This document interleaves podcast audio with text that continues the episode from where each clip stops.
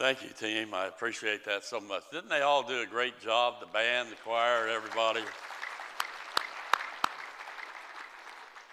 Also, I want to say thank you once again for coming through for us for uh, six furnaces and three air conditioners. Can you imagine that all at one time? And uh, we want to thank you from the bottom of our hearts uh, to be able to have it all ready for this summer. And uh, God will bless you. I really believe that. Uh, I do want to say that um, Jody Morrow's uh, mother, Helen Austin, uh, she went home to be with the Lord this Friday, past Friday. And so, Jody, we're praying for you. And uh, just uh, God bless you. She was a lady, loved the Lord. We know where she is, and we'll see her once again. also, as uh, believers, we've lost this past week Les Feldick. And Les went home be with the Lord. And uh, Les was a major part in a lot of people's lives and getting them to rightly divide. And uh, so this morning, even though it's Easter, uh, there's two fellas that influenced me toward uh, rightly dividing dispensationalism. That's so important. And uh, I wanted to share what all of this is all about uh, in honor of two people, uh, Keith Blades, and what a what a teacher he was, and then also Les Feldick. And uh, some of you, you've heard this before, but that's okay. You need to hear it again. And uh, I hope that'll be a blessing. We'll try not to be too boring. And, uh, but uh, a lot of people want to know what's this all about? What has happened? So I want to give you a view from, from the beginning to eternity. and it won't take very long, several hours, and we'll be done. No, I, I won't speak long, I promise, but uh, I, I'd like to get this into your hearts if I could. And it is the greatest story that's ever been told. It starts way, way back. Satan, he sinned, he rebelled against God. He took one third of the angels who went with him and went up against God. In order to prevent them and stop any more angels from following Satan at that time, God created a place called hell and that stopped them in their tracks. And he kicked Satan out of the third heaven at that time. And uh, the Bible says in Matthew that hell was created for the devil and for his angels. A little bit later, Satan defeated Adam. Adam fell. He passed his sin on to mankind. So that when we're born, we're born with a sinful nature. That's why we sin, because that's who we are. We inherited that in our DNA from Adam. And so that passed on to us. And at that time, Satan won the title deed to the earth. So Satan has a place in the heavenlies, the second heaven, a place, and he also has a place on this earth. He has the title deed to the earth right now. And so he's called the God of this world the prince of the power of the air. Satan and his cohorts, fallen angels, spirit beings who are on his side, they're against God. This battle's been going on from that time, it's going on today, and will until the conclusion where God ends it all. And he's against Christ, he's against believers. Paul said it like this in Ephesians 6:12. For we wrestle not against flesh and blood, but against principalities and powers and uh, rulers and so on of darkness of this world, against spiritual wickedness in high places. And those spiritual wickedness, they are fighting God, they're fighting us for dominion and control of the heavens and of the earth. So, God, when man fell, God set in motion, He had and has a secret plan to win back control of heaven and of earth. He made this promise in Genesis 3:15 after man fell. And I will put enmity between thee, Satan, and the woman, and between thy seed, Satan, and her seed, which would be Christ one day, it shall bruise thy head. And so God made this promise at that time. Satan understood this verse of God's plan to defeat him through this coming seed, which would be Christ. The years following, Satan tried to eradicate and destroy Christ's seed line. You see the flood, you see the Tower of Babel, you see Israel's lineage. There is, at one time in history, there was just a couple, very few families in the Messianic line. And if they were done away with, then Christ could not have come. And so Satan was so close. Now, Jesus' coming to the earth, it was knowable because it was prophesied. Yet his coming was also kept secret to keep Satan from him. Jesus' true identity was somewhat hidden until it was time for him to unveil himself and his ministry. And by the way, that gives the reason there's not a whole lot said about Jesus' boyhood. He goes and just a couple things, and he goes into his manhood. Micah 5 2, Satan knew this verse that Christ's seed would be born in Bethlehem. And so he knew that, but he didn't know the timing, when it would take place, and where in Bethlehem. No doubt Satan pulled his demons from around other places and guarded Bethlehem. Somebody made this statement that it seems like there were more demons in Bethlehem than there were people because there were so many of them. The demons, the devils, were Satan's spies to serve and watch for a young godly couple who would have baby. And so they were looking at these couples. Satan was lying in wait for the promised Messiah. But God again, he counteracted. He secretly chose a couple by the name of Mary and Joseph, not living in Bethlehem, but in the north in Nazareth. God secretly saw to it that the woman, Mary, her purity and morality would be in question and doubted. Her pregnancy at that time, no doubt, was somewhat scandalous because she didn't have a husband. Satan, he had no knowledge of Gabriel's visit to Mary, no knowledge of the Holy Spirit overshadowing Mary's virgin pregnancy. This had happened before. This had never happened before where you would have a pregnancy without a father. Jesus Christ was virgin born. More than likely, Satan heard of Mary's pregnancy, but he kind of dismisses it quickly because Mary and Joseph, he thought for sure, he knew the God in heaven that to have his son be born of somebody of this scandalous nature would never be. He knew the glories of heaven. And so he just dismissed her, and he knew that God would not use Mary for such a holy role. At least that's what he thought. God secretly arranged for Mary and Joseph to be in Bethlehem so that Mary could give birth there, that it would fulfill prophecy. This was done in such a way as not to draw attention to them. This was done by a new required census and taxation. So Mary and Joseph, they were two out of thousands of their family's ancestral line coming because of the census. The roads were gridlocked and all available rooms were occupied at that time. This unnoticed couple, they come in, they find a place that they could stay. It was a cave stable, you know, a cave with a stable in front of it like that, and they stayed there. And no doubt, Satan's demonic forces, they looked at the finest places, the finest homes, but God fooled them again. When Christ was born, God provided a welcoming committee of the lowest beings at that time. They were called shepherds.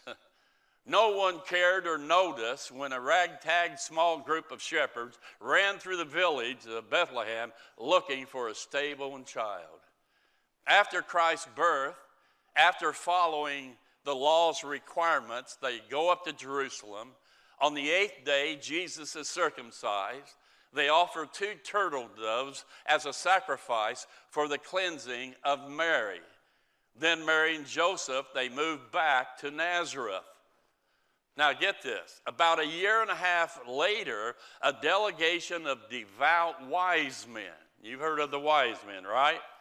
The wise men came. I believe they were Jewish men who had been living in Babylon, who were there through the captivity of Israel, and they would be looking at scriptures, and they come from the east, and they come on the road into Jerusalem, and it caused a real uproar. They said they were looking for the one born king of the Jews. When they left there, they were suspicious of Herod. They want to go a different way, but as they go, the star that they had seen reappeared. You know, in the Bible, angels are called stars at times in the book of Job and Revelation. They finally arrive in Nazareth where Mary and Joseph were now living. At this time, Jesus is about one and a half years old. and when you look at that narrative, you'll notice there's no stable but a house, no manger, no babe, no shepherds. They give gifts to the babe. They give gold for a king, frankincense for a priest, and myrrh for a prophet. Christ fulfilled all those offices and they bowed down and worshiped him. They didn't worship Mary, they worshiped him. Afterwards, God secretly sent a dream to Joseph to flee because King Herod had given the sentence to kill all babies two years of age and under. And uh, that was not only for Bethlehem, but also surrounding areas in the coast. So they go down, Mary and Joseph, to Egypt. I think it's important for us to understand there's a battle between God and Satan. It was and it is real. Peter says, 1 Peter 5 8, he says this Be sober, be vigilant, because your adversary, the devil, as a roaring lion, walketh about seeking whom he may devour. And then Paul says in Ephesians 6 11, Put on the whole armor of God that you may be able to stand against the wiles, the trickeries, the traps of the devil. He's a real person. After Herod's death, Mary and Joseph then moved back into Nazareth. He opened up a carpenter's shop. God's secret seed, Christ, was safe and intact. God's secret continued as Jesus grew up in a normal Jewish type childhood, and he lived in Nazareth. Jesus didn't go around showing he was Superboy in Smallville. He didn't go around and performing the miraculous and signs and all of these things. To be sure, if Satan ever heard of that going on, he would have found him, and no doubt Satan would have attacked the Lord Jesus Christ at that time. But God secretly covered over Jesus and his parents. Interesting verse Luke 180 says this here. And the child, Jesus, grew and waxed strong in spirit and was in the what? Desert till the day of his showing unto Israel. He didn't go around the populace. He was kind of a wanderer out there when he would leave the carpenter shop. So he was kept secret that way. The first that Satan truly learned Christ's true identity was when Jesus was baptized. John said this in John chapter 1, verse 29. The next day, John seeing Jesus coming unto him and saith, Behold, the Lamb of God which taketh away the sin of the world. This is he of whom I said, After me cometh the man which is preferred before me, for he was before me. Christ is eternal, by the way. And I knew him not, but that he should be made manifest to Israel. Therefore am I come baptizing with water. Jesus' baptism was his coming out party. He was announcing to Israel the Messiah had come. and so his covering, his secrecy of who he is, his true identity, it was now off. And at that moment, by the way, a priest was at the age, they start at the age of 30. So Christ is now 30 years of age. And God from heaven said this about Christ. And Jesus, when he was baptized, went up straightway out of the water, and lo, the heavens were opened. And unto him, and he saw the Spirit of God descending like a dove, lighting upon him. And lo, a voice from heaven saying, This is my beloved Son, in whom I am well pleased. In a sense, he's saying, Devil, there he is. Surprise, surprise. now you won't have to worry about where he is, you'll know where he is. We're ready for you. So the game was on. The battle for earth and heaven and man's sin was to begin. Immediately, Christ, he's taken into the wilderness and he's tempted 40 days, 40 nights by the devil until finally the devil left him for a season. Finally, it all came to a head three years later at a place called Mount Calvary. Christ had been viciously attacked, the burden in Gethsemane, his arrest, the trials, the beatings, mocking, scourging, crown of thorns, carrying the cross, crucifying with nails. On the cross, he shed his blood, the last of his blood, and then he died. And then he was buried in a borrowed tomb. Surely Satan was having a party. No doubt he thought he had won and he was celebrating. But God had another part of his secret. Three days later, amen. Three days later, Christ arose from the grave alive in a glorified body. He had defeated the devil, he had defeated and conquered death itself, and had risen from the grave. That's why we say to you today, we have good news for you. Regardless of where you are in your life, whatever sin you might have in your life, we have a Savior that can take care of all of it. He's a risen Savior, and his name is Christ. Amen. No doubt on resurrection morn, one of Satan's imps of darkness runs into Satan nervously, telling Satan that Christ's body was gone. And the soldiers that were guarding him, they look like ghosts. Satan had been fooled again, and he had played into God's purpose that actually defeated Satan himself. Hebrews 2:14 says this here, "For such then as children are partakers of flesh and blood, he, Christ, also himself likewise took part of the same, became flesh, that through death on the cross he might destroy him that had the power of death, that is the devil." The reason the devil had authority to sentence somebody in a sense was the fact he could show our sin, and sin produces death. But Christ defeated the devil. And at that time, Christ arose, he ascends on high, he sends the Spirit of God down. And at that moment in early Acts, Israel could be offered the risen Messiah. They also could offer the kingdom to the nation of Israel. And if Israel would believe, then they could go to the world. But how many of you know Satan doesn't quit? He doesn't give up. Satan just decides he's going to have to work harder to prevent Israel from believing, and then they would not go to the world. So Satan set up his headquarters in Israel with an all out attack to prevent Israel from turning to faith in Messiah the Christ. And sadly, the tragedy is it worked. Israel as a nation, as a whole, turned their back in unbelief. In Acts chapter 7, finally, totally, they rejected Jesus as their Messiah.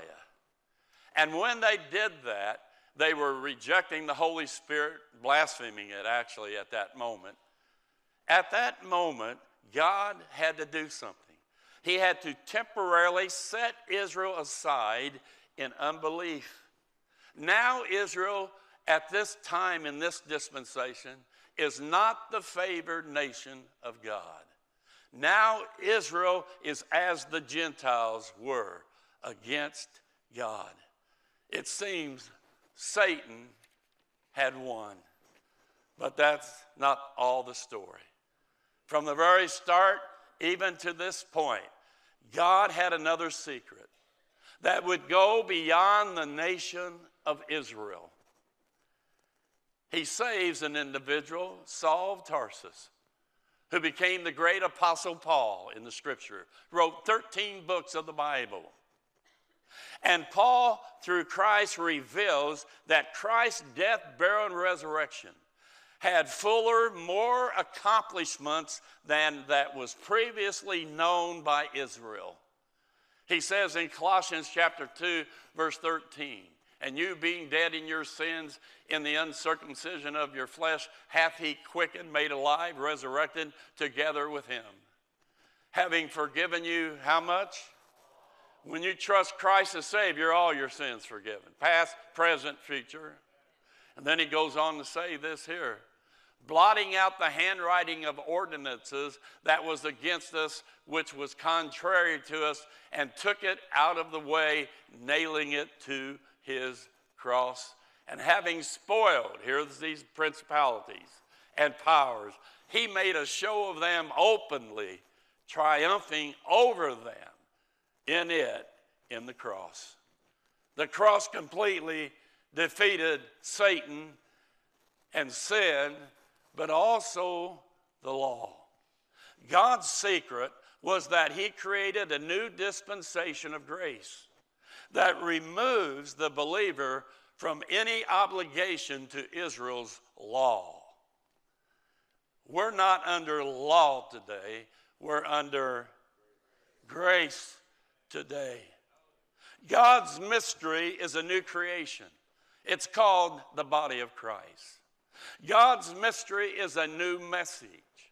The new message, never before Paul, is that we are saved by grace through faith in the finished work of Christ his death, his burial, his resurrection. That's the new message God has for this dispensation. In Acts 13, he says this Acts 13, 38 and 39. Did I give you that? Be it known unto you, therefore, men and brethren, that through this man Christ is preached unto you the forgiveness of sins. And by the way, when he says our sins can be forgiven, that was not so prior to Apostle Paul here. Prior to Paul, they have to wait for Jesus to return to the earth before their sins are forgiven. But when you today get saved, you trust Christ as your Savior, in his death, burial, and resurrection, when you do that, all your sins are forgiven.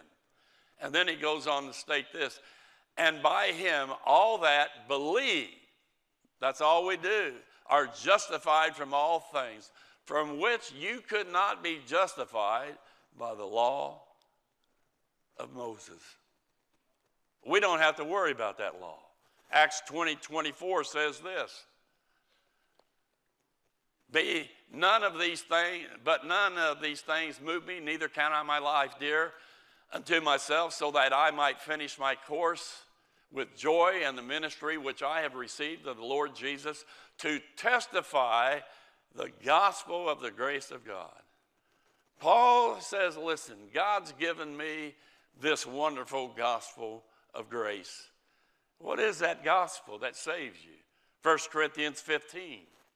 For I delivered unto you first of all that which I also received, how that Christ died for our sins according to the Scriptures, and that he was buried, and that he rose again the third day according to the Scriptures.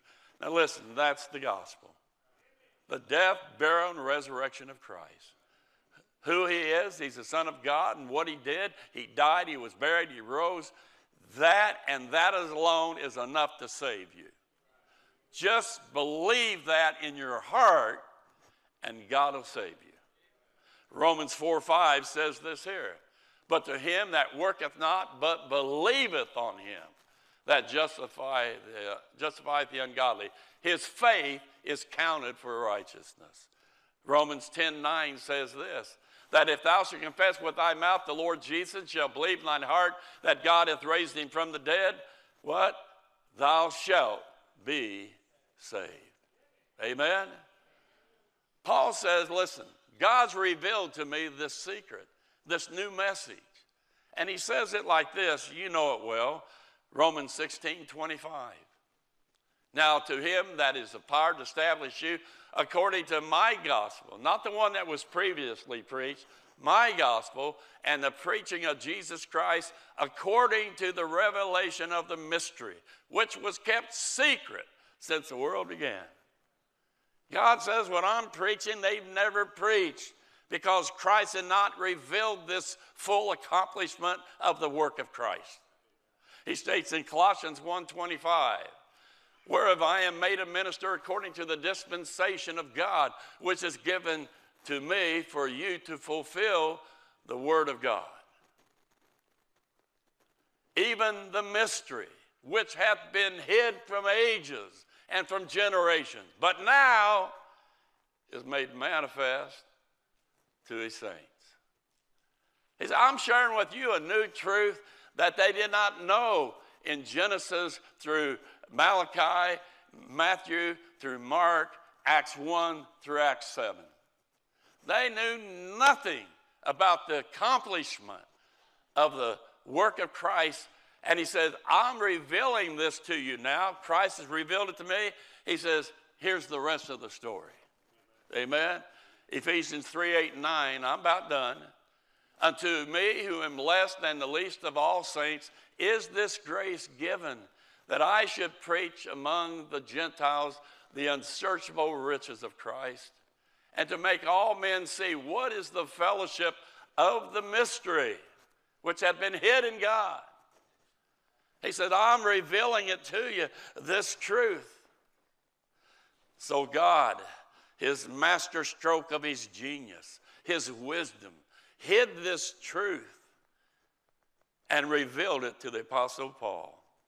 God had kept this secret. It's unfathomable, it's incomprehensible, but He kept it from Satan and his imps of darkness. And He did that in order to use them.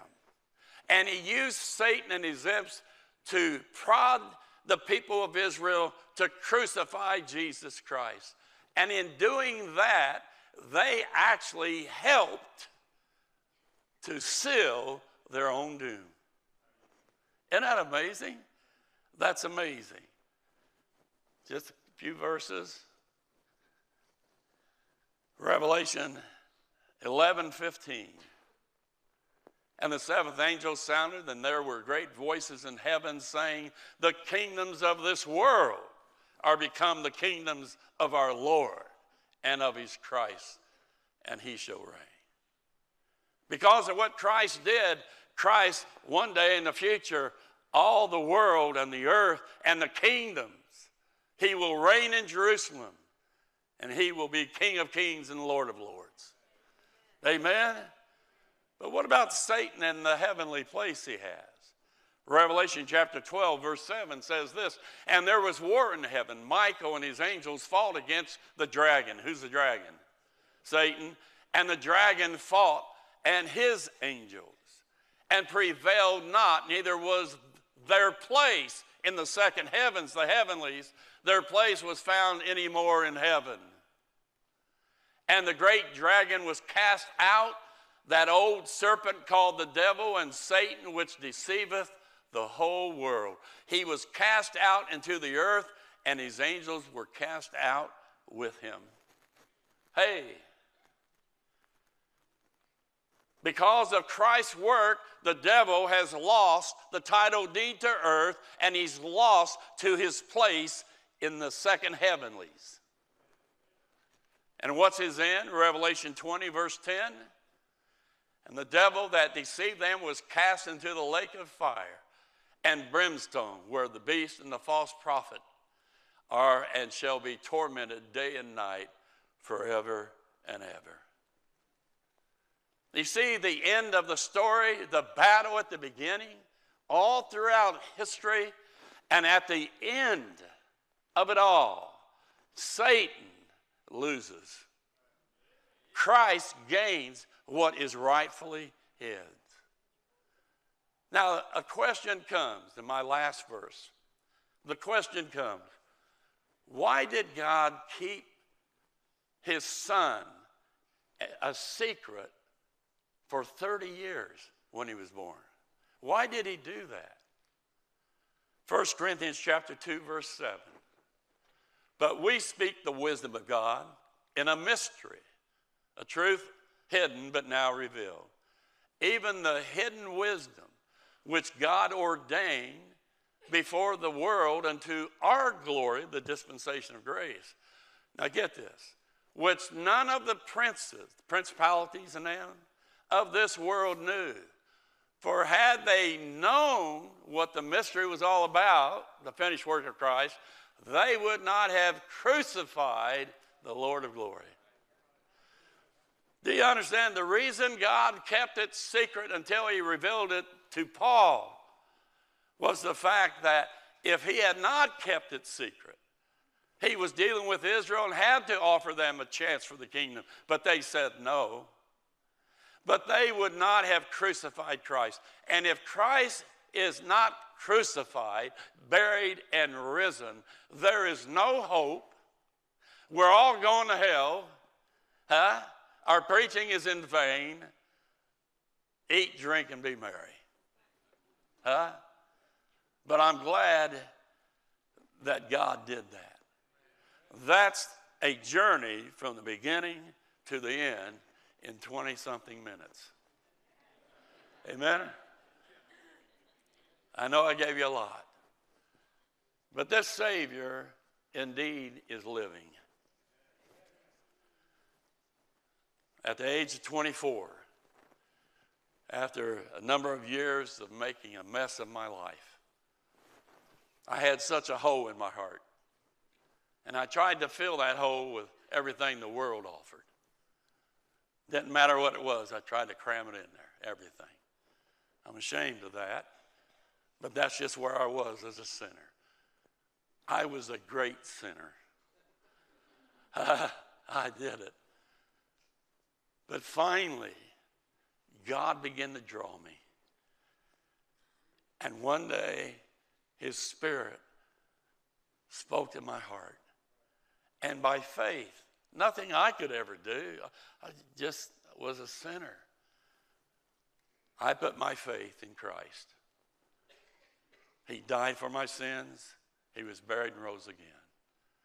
And He came at that moment and came into that empty spot in my heart and he filled it. And all these years, I have been full with Jesus. He's helped me every day of my life. I couldn't make it without him. And you know, I've had a lot of family members who have trusted Christ. They've died and they've gone to heaven. But you know, because what the Bible says, I will see them again. There are so many blessings because of being a child of God. That just astounds me. And it all starts the moment you say in your heart, God, I do believe that I'm a sinner. I can't save myself. But I hear that Christ is your son. And I hear he died for my sins. And he rose out of the grave the third day. And because of what he's done and accomplished, God, I believe.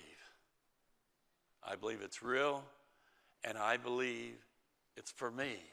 Faith in him and what he's done. If you walk out of here not a believer, that's your own fault. God wants you to believe in him today. Let's bow our heads. And right there where you are in your own heart, in your own way, not putting words in your mouth. I'm just saying if today you will believe that Christ is the Son of God, He was dead, He was buried, and He rose again, for you and your sin. If you will just believe in your heart this moment, just this moment, tell God you believe in Him.